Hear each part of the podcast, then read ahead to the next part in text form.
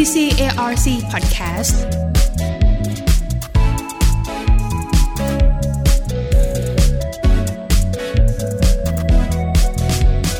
ท่านผู้ฟังคะมหาวิทยาลัยเชียงใหม่นะคะ ได้มีการเปิดโอกาสทางการศึกษายุคใหม่ค่ะ ให้นักศึกษาสามารถลงทะเบียนเรียนข้ามสถาบันได้ ในระดับบัณฑิตศึกษานะคะซึ่งเรื่องนี้นะคะจะเป็นอย่างไรวันนี้ได้รับเกียรติจากรองศาสตราจารย์ ดรอภิชาติโสภาแดง ท่านคณบดีบัณฑิตวิทยาลัย มหาวิทยาลัยเชียงใหม่จะได้มาเล่าให้ฟังกันค่ะ สวัสดีค่ะ ครับ สวัสดีครับ ค่ะ เรียนถามท่านคณบดีนะคะว่า ในการเรียนข้ามสถาบันในระดับบัณฑิตศึกษาในส่วนของปโทปเอก ในครั้งเนี้ยนะคะ มีที่มาอย่างไรบ้างคะ ครับผมก็ขออนุญาตเล่าอย่างนี้ครับว่าจริง ๆ ในรูปแบบของการศึกษาระดับบัณฑิตศึกษาของประเทศไทยนี่นะครับ เราก็มี เราเรียกว่าเป็นที่ประชุมคณะผู้บริหารบัณฑิตศึกษามหาวิทยาลัยของรัฐ และมหาวิทยาลัยในกำกับของรัฐ ขออนุญาตเรียกสั้น ๆ ว่าทคบลนะครับทคบลเนี่ยปัจจุบันนี้มีสมาชิกอยู่ 25 สถาบันนะครับ 25 สถาบันนี้ก็จะมีการทำงานร่วมกันนะครับ มีการประชุม มีการผลักดัน กระบวนการศึกษาระดับบัณฑิตศึกษาร่วมกัน มายาวนานละนะครับ อย่างมชเราเอง ปัจจุบันนี้ผมก็ได้เป็น รองประธานของทคบลนี่แหละนะครับ แล้วเรื่องหนึ่งที่เราดำเนินการกันอยู่ในช่วงปีที่ผ่านมา ก็คือเรื่องของการเรียนข้ามสถาบันครับค่ะเพราะว่ามหาวิทยาลัยของรัฐกับในกำกับของรัฐทั้ง 25 สถาบันที่เป็นเครือข่ายทคบลเนี่ยเราก็มีมุมมองว่าเอ๊ะถ้าเกิดเราสามารถเปิดโอกาสให้นักศึกษาเรียนข้ามสถาบันกันได้เนี่ยมันจะเกิดประโยชน์อย่างมาก เช่น นักศึกษาจากมชก็ได้อะครับค่ะ อยากจะไปเทคกระบวนวิชาของจุฬาลงกรณ์มหาวิทยาลัยใช่ไหมครับค่ะก็จะสามารถดำเนินการได้อืมทำนองเดียวกันครับ จากจุฬาหรือจากมหิดล ก็สามารถมาเรียนที่มอชอได้ทำไมล่ะครับ ก็อะไม่แน่ครับมอชออาจจะมีอาจารย์ที่มีชื่อเสียง อาจารย์อาจจะมีแลบที่ไฮเทคโนโลยีอืมแล้วถ้าเกิดจะไปให้ทุกสถาบันไปลงแลบแบบนั้น มันก็ก็จะจะมีไม่เรื่องค่าคุ้มใช้ วิชานี้มาลงทะเบียนเรียนที่มอชอก็ได้นะค่ะอย่างนี้เป็นต้นครับอืมันก็จะเป็นความเชี่ยวชาญเฉพาะพูดง่ายๆนะครับ ก็จะเกิดกระบวนการเหล่านี้เกิดขึ้น ยังรวมถึงในเรื่องของอาจจะส่งเสริมเรื่องของการทำงานวิจัยร่วมกันนะครับ ทั้งระดับคณาจารย์ ระดับแลบระดับภาควิชารวมถึงระดับคณะได้ด้วยครับ ค่ะ ก็เรียกได้ว่ามีการนำเอาจุดเด่นของแต่ละที่นะคะ มาให้โอกาสทางการศึกษาสำหรับผู้ที่สนใจจะศึกษาต่อด้วยนะคะ อาจารย์คะในปัจจุบันนี้นะคะ เรื่องของสถาบันการศึกษาที่เข้าร่วมอย่างที่ได้เรียนข้างต้นว่ามีถึง 25 สถาบันแล้วใช่ไหมคะ ตอนนี้รายละเอียดเป็นยังไงบ้างคะ มีประมาณที่ไหนแล้วก็ทั่วทุกภาคเลยหรือเปล่า ก็ต้องบอกว่าอย่างอย่างที่เรียนให้ทราบนะครับว่า 25 สถาบันนี้ตอนนี้เป็น 25 สถาบันที่เป็นสมาชิกของทคบลค่ะนะครับก็อย่างที่ผมยกตัวอย่างครับ คงไม่พูดทั้ง25สถาบันเนาะอย่างเช่นเยมอะชทีเดียวจุฬาอะไรอย่างเงี้ย แต่สิ่งที่อยากจะให้ท่านผู้ฟังนะครับสามารถตรวจเช็คได้เลยก็คือท่านพิมพ์ไปใน Google เลยครับ ใช้ภาษาสั้นๆ ว่าทคบรทคบรใช่ครับนะะมันจะพาท่านไปเว็บไซต์ของทคบรเลยอืมซึ่งปัจจุบันทคบรเนี่ย ปีนี้ท่านประธานเป็นคณบดีบัณฑิตวิทยาลัยที่ม.มหิดล ก็จะเป็นเว็บไซต์กลางที่ค่ะ set up ไว้แล้วไปแปะติดกับม.มหิดล แต่ทคบรนี่คือมันจะวนไปตามท่านประธานนะนะครับ ณตอนนี้ท่านไปดูที่เว็บไซต์ท่านจะเห็นลิสต์รายชื่อทั้งหมดของทุกมหาวิทยาลัย ประกอบกับกระบวนวิชาที่ได้เริ่มเอาไปลงไว้ตรงนั้นเรียบร้อยแล้วครับอืมหลาย ๆ มหาวิทยาลัยก็ดำเนินการเอากระบวนวิชาที่พร้อมไปลงเพิ่มเติมไปเรื่อย ๆ เลยครับ อย่างของมชเราเองนะครับ ตอนนี้ก็ส่วนหนึ่งก็ไปลงเรียบร้อยแล้วค่ะอีกส่วนหนึ่งเนี่ย ตอนนี้เราทำการตรวจสอบนะครับ เช็คไปยังทุกสาขาวิชา ที่เปิดในระดับบัณฑิตศึกษาของมหาลัยเชียงใหม่เองประมาณ 218 หลักสูตรเนี่ยนะครับค่ะก็ตรวจสอบอยู่ เราก็จะให้หลักสูตรตอบกับเรามาที่เราภายในเดือนกุมภาอืมแล้วข้อมูลเหล่านั้นก็จะไปปรากฏในเว็บไซต์นี้เช่นกัน รวมถึงปรากฏไว้ในตัวของเราเองเหมือนกันเผื่อค่ะน้องๆเขาติดต่อมาก็ที่จะมมีชอัปเดตจะกันได้เรื่ตอบได้อยๆนะใช่คะครับ ค่ะ อาจารย์คะถ้าเกิดว่าถามถึงเรื่องของจุดเด่นของการเรียนข้ามสถาบัน นอกเหนือจากการที่นักศึกษาแต่ละสถาบันสามารถลงทะเบียนเรียนข้ามกันไปข้ามกันมาได้แล้วเนี่ยอยู่ตรงไหนอีกบ้างคะ อันที่หนึ่งเนาะนักศึกษาสามารถที่จะได้เลือกเรียนรู้ในกระบวนวิชาที่อาจจะบอกว่าบางสถาบันเปิด บางสถาบันไม่เปิดอ่าใช่หรือบางสถาบันอาจจะมีความรู้ความเชี่ยวชาญเป็นพิเศษต้องค่ะต้องเรียกว่าอย่างนี้ยนะครับค่ะก็จะสามารถเลือกเรียนได้ อันนี้คือประเด็นที่หนึ่งเลย แต่ประเด็นที่ตามมาต้องพูดอย่างนี้นะครับ เราพูดถึงประเด็นในเรื่องของความร่วมมือทางวิชาการอืมทางการเรียนการสอนและการวิจัย จะเกิดเรื่องราวเหล่านี้เกิดขึ้นครับค่ะที่ผ่านมาเนี่ยก่อนจะมีกระบวนการเหล่านี้เนี่ยถามว่ามันเคยเกิดขึ้นไหมมันเกิดขึ้น แต่มันเป็นเคส by เคสที่ภาควิชาผมที่หลักสูตรที่ผมสังกัดอยู่ที่คณะวิศวะเนี่ยนะครับเพราะค่ะเป็นอาจารย์วิศวะเนาะมีหลายครั้งเหมือนกันครับ ที่เราต้องส่งนักศึกษาเรา ไปทำงานหรือไปเรียน ไปขอใช้อุปกรณ์ ไปใช้แลบ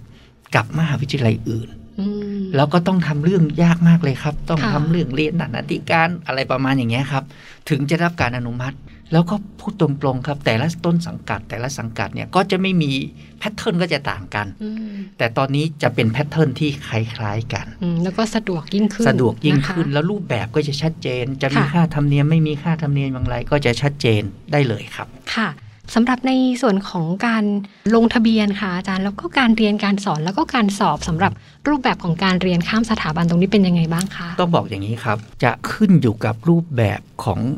มหาวิทยาลัยที่นักศึกษาจะไปขอเรียนด้วย เราจะไม่สามารถไปบอกว่าต้องเป็นออนไลน์เท่านั้น หรือออนไซต์เท่านั้นค่ะขึ้นอยู่กับว่าตัวอย่างเช่น นักศึกษามอชออยากจะไปเรียนบางวิชากับทางจุฬาอืม ถ้าเกิดจุฬาเขาบอกว่าวิชานี้เขาเปิดออนไลน์อืมนักศึกษาก็เรียนออนไลน์ได้ แต่ถ้าเกิดเขาบอกว่ากระบวนวิชานี้เราเปิดออนไซต์เท่านั้น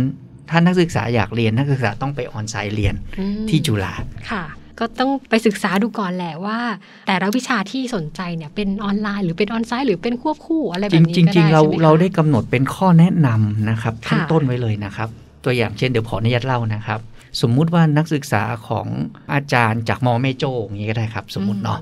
มีความสนใจอยากจะมาเรียนบางกระบวนวิชาของมหาลัยเชียงใหม่ นักศึกษาต้องคุยกับอาจารย์ที่ปรึกษาตัวเองก่อนอ๋ออันที่นี้หมอคือเมโจ้เริ่มต้นเลยอ่านะคะว่าเอ๊ะสิ่งที่จะไปเรียนเนี่ยมันจะมาสร้างประโยชน์กับตัวเราเองไหมแล้วมันสามารถจะมาโอนหน่วยกิจทดแทนบางวิชาในหลักสูตรเราได้หรือเปล่า ที่กำลังเรียนอยู่ ถ้าคุยกับท่านอาจารย์เขารู้เรื่องแล้วถูกต้องไหมครับ ก็ ทำเรื่องเข้ามาครับ แต่เป็นการทำเรื่องจากตัวเองขอมาเรียนที่มชอืมถูกต้องไหมครับ ถ้าในเคสของมอชอเนื่องจากว่ามอชอเตรียมการเรื่องนี้ไว้พอสมควรนะครับ เราเตรียมไว้ล่วงหน้าเป็นปีๆแล้วครับมอชอก็ออกประกาศของมอชอเองเรียบร้อยละเราเรียกว่าประกาศนักศึกษาสมทบอืมนั่นหมายความว่านักศึกษาจากมหาวิทยาลัยอื่น สามารถมาเป็นนักศึกษาสมทบของมอชอได้ ซึ่งแน่นอนครับ พอสมัครปุ๊บก็ต้องมี intention ว่าตัวเองอยากจะสมทบเพื่อจะไปเรียนวิชาอะไรอืมในคณะอะไรที่บัณฑิตศึกษาติดต่อมาได้เลยบัณฑิตศึกษาก็จะประสานไปยังส่วนงานนั้นใช่ไหมครับ เช่น อยากจะมาเรียนคณะเกษตรวิชาเนี้ยมันเปิดเทอมเนี้ยหนูไปเช็คมาละค่ะเราก็ประสานกลับไปให้ว่า ยินดีรับไหม ต้องรับฟังฝั่งนี้ด้วยเนาะค่ะถ้าฝั่งนี้บอกโอ้ยไม่มีปัญหาว่าไหนๆก็เปิดสอนห้าคนอยู่แล้วเพราะปอโทมเรียนเรียนไม่เยอะ เพิ่มอีกสักสองคนไม่มีปัญหาเลย แต่ต้องขออนุญาตออนไซต์นะคะวิชานี้สมมุติเป็นอย่างนี้ยนะครับ ถ้าน้องเขารับได้ เราก็จะลงทะเบียนนักศึกษาสมทบให้น้องเขาอืมน้องเขาก็มาเรียนในกรอบเวลาที่เราเปิดเลยครับ ค่ะ แต่สมมุติว่าวิชานั้นออนไลน์เช่นพยาบาลนี่จะมีวิชาออนไลน์เยอะเลย ก็ออนไลน์มาตามกรอบเวลาเช่นกัน เพราะฉะนั้นรูปแบบตอบได้สองแบบเนาะขั้นตอนคือ ติดต่อเข้ามามาสมัครเป็นนักศึกษาสมทบ ลงทะเบียนเรียนถูกต้องไหมครับ ก็เข้าสู่กระบวนการเรียนตามแต่ละวิชาที่เขาเปิด พอเรียนเสร็จก็เก็บเกรดได้เลยครับคำว่าเก็บเกรดได้เลยนี่คือเราสามารถสะสมเป็นหน่วยกิจไว้ได้ใช่ไหมคะอย่างท่นคณอย่างบดีปัจจุบันมช ก็มีระบบเครดิตแบงก์ไงครับอืมปัจจุบันผมเชื่อว่าหลาย ๆ มหาวิทยาลัยก็จะมีระบบเรื่องเครดิตแบงก์ไว้ละค่ะมช น้องน้องคนที่เป็นนักศึกษาสมทบ จะมีการเก็บเกรดของน้องคนนี้ไว้เลย ปกติเนี่ยเราเตรียมไว้เลยครับว่าถ้าเป็นนักศึกษาสมทบก็จะมีรหัสนักศึกษาต่างหากก็จะมีแต้มเก็บเลยครับ มีเกรดอืมเก็บเลยสำนักทะเบียนก็เก็บแต้มเก็บเกรดให้เลย พอน้องอยากจะเอาไปจบ ก็ทำเรื่องโอนหน่วยกิจที่มหาลัยตัวเองครับ พูดง่ายๆคือรับฐานสคริปต์มชที่สมมุติมาเรียน 2 วิชานะครับค่ะได้ A กับ A ก็เอา A กับ A นี่แหละครับ ไปโอนหน่วยกิจเข้าที่มหาลัยตัวเองอ๋อ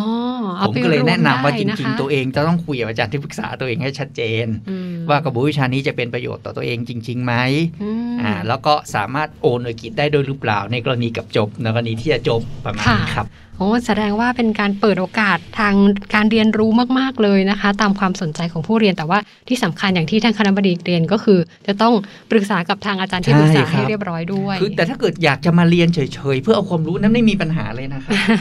แต่ถ้าเกิดหวังว่าเรียนแล้วจะเอาไปเพื่อจบด้วยอะไรอย่างเงี้ยนะครับก็ค่ะคงต้องต้องคุยอาจารย์ที่ปรึกษาตัวเองให้ดีครับอืมอาจารย์ค่ะแล้วทีนี้ทางผู้เรียนนะคะ ถ้าหากว่าจริง ๆ แล้วตัวเองเรียนอยู่สมมุติว่าเรียนคณะพยาบาล แต่ว่าอยากไปเรียนทางคณะอื่น ๆ ด้วยอย่างเงี้ยจะจได้ริงไหมๆได้คะครับ ข้ามคณะได้ ใช่ครับอืมคือถ้าเราสนใจแล้วทางคณะฝั่งนู้นมองว่าเรามีความเหมาะสมที่จะเรียน ผมก็แนะนำเหมือนเดิมอะครับว่าพอสนใจใช่ไหมครับ ก็ติดต่อมาสมัครเป็นนักศึกษาสมทบ แล้วเราก็จะส่งข้อมูลไปต่อให้นะครับว่าอืมอย่างไร แต่ในทางปฏิบัตินะครับ ผมต้องพูดตรงๆว่าปกติอาจารย์เขาจะมีเครือข่ายกันอยู่แล้วนะครับ บางทีเขาอาจจะคุยกันนอกรอบไปด้วยซ้ำ นักศึกษาฉันจะขอมาเรียนวิชานี้กับเธออมอะไรประมาณอย่างเงี้ยครับ กระบวนการ official ก็จะเกิดขึ้นอย่างที่เราคุยกันอ๋อแต่กระบวนการ unofficial ก็อาจจะเกิดขึ้นก็ได้ ถ้าอย่างนั้นนี่ค่ะผมเชื่อว่าได้แน่นอนเลย ถ้าเกิดเขาคุยรู้จักกันมาก่อน คุยเรื่อง unofficial มาก่อนแล้วว่าจะมีนักศึกษาบางคนมาเรียน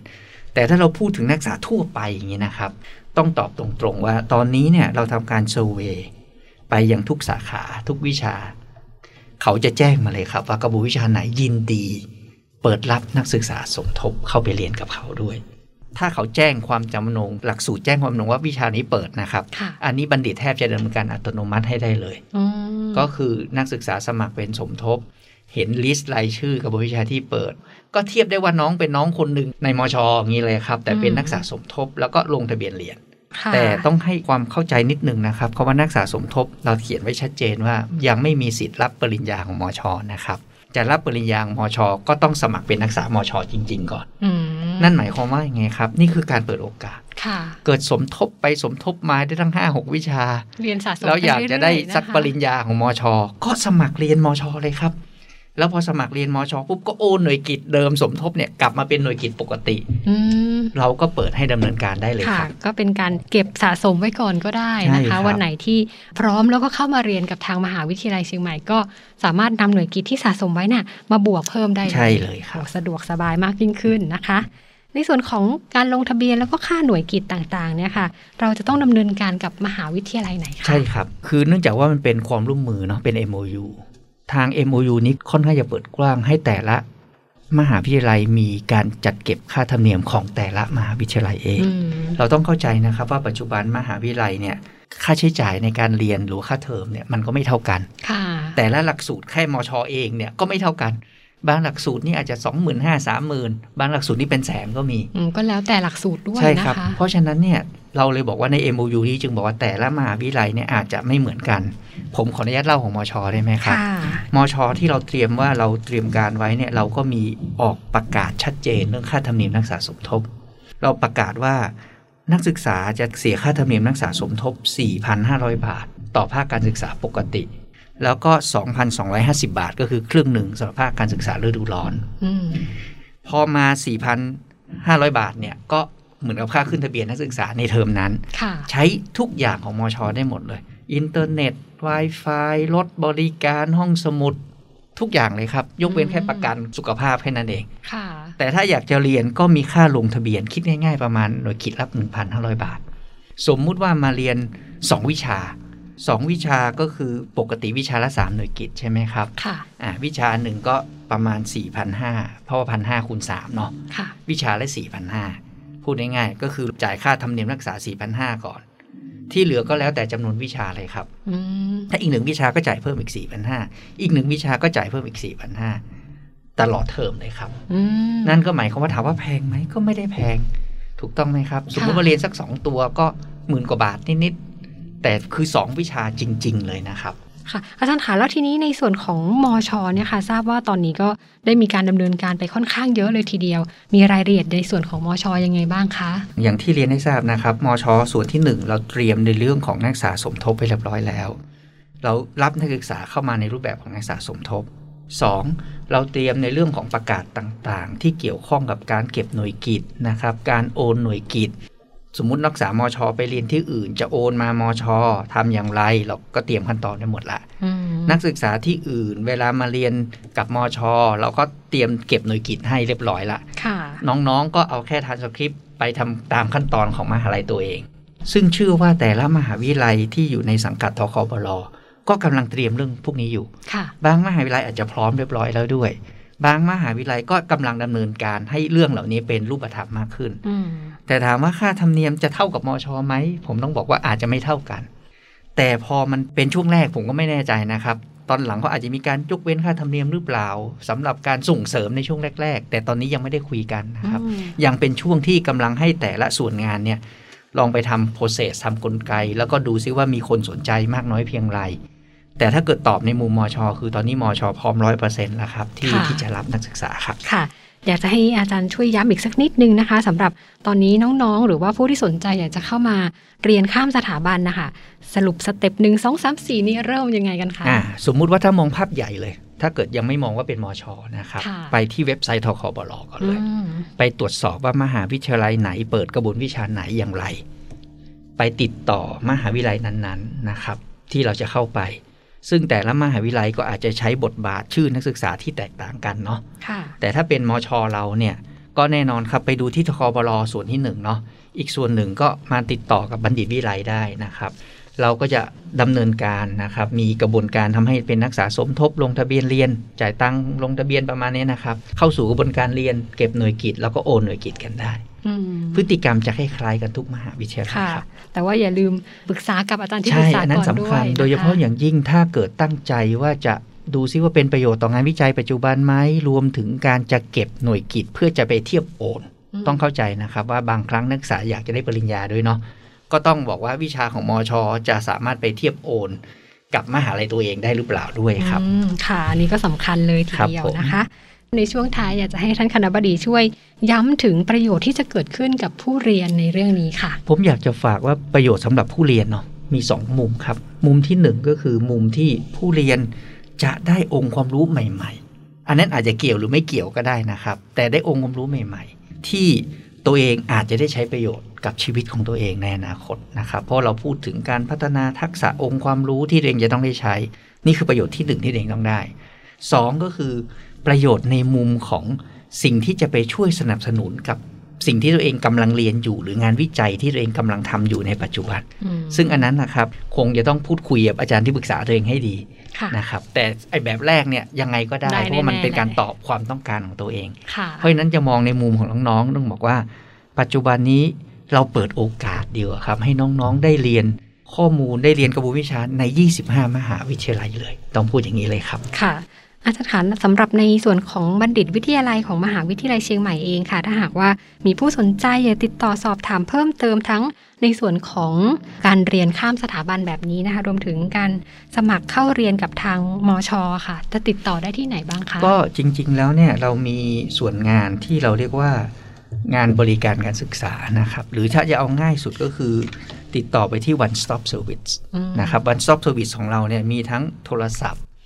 มีทั้งในส่วนของ Facebook มีออนทั้งไลน์ในส่วนด้วยของนะคะไลน์เพจตอบได้ทุกอย่างเลยค่ะนะครับ ค่ะรับก็จะเป็นเป็นเรื่องที่งานบริการการศึกษาใช่ครับนะคะ หมายเลขโทรศัพท์ก็จะเป็น 053-942-400 นั่นเองใช่ครับนะคะอันนั้นถ้าเป็นเป็นประเด็นเบอร์โทรศัพท์นะครับค่ะแต่ถ้าไปเว็บไซต์ของบัณฑิตวิทยาลัยก็ง่าย ๆเหมือนกันครับ ก็คือกลัด cmu.ac.th แล้วก็จะเจอช่อง one stop service อืมก็ไปพูดคุยกันผ่านระบบนั้นก็ได้ ถ้าเกิดว่าไม่สะดวกโทรค่ะ แชทพิมพ์คุยได้ทุกอย่างเลยครับ ค่ะ ก็เป็นแหล่งรวมเกี่ยวกับเรื่องของการศึกษาต่อในระดับบัณฑิตศึกษาของใช่มครับหาวิทยาลัยเชียงใหม่นะคะถ้าจะสนใจสมัครก็คุยกับพี่ๆเขาก่อนได้เลยนะค่ะครับสำหรับวันนี้นะคะก็ต้องขอขอบพระคุณเป็นอย่างสูงนะคะ ท่านรองศาสตราจารย์ ดรอภิชาติโสภาแดง ท่านคณะบดีบัณฑิตวิทยาลัยที่ได้นำเรื่องราวดีๆมาฝากกันค่ะสำหรับวันนี้ขอบพระคุณค่ะ สวัสดีค่ะ ขอบคุณครับ สวัสดีครับ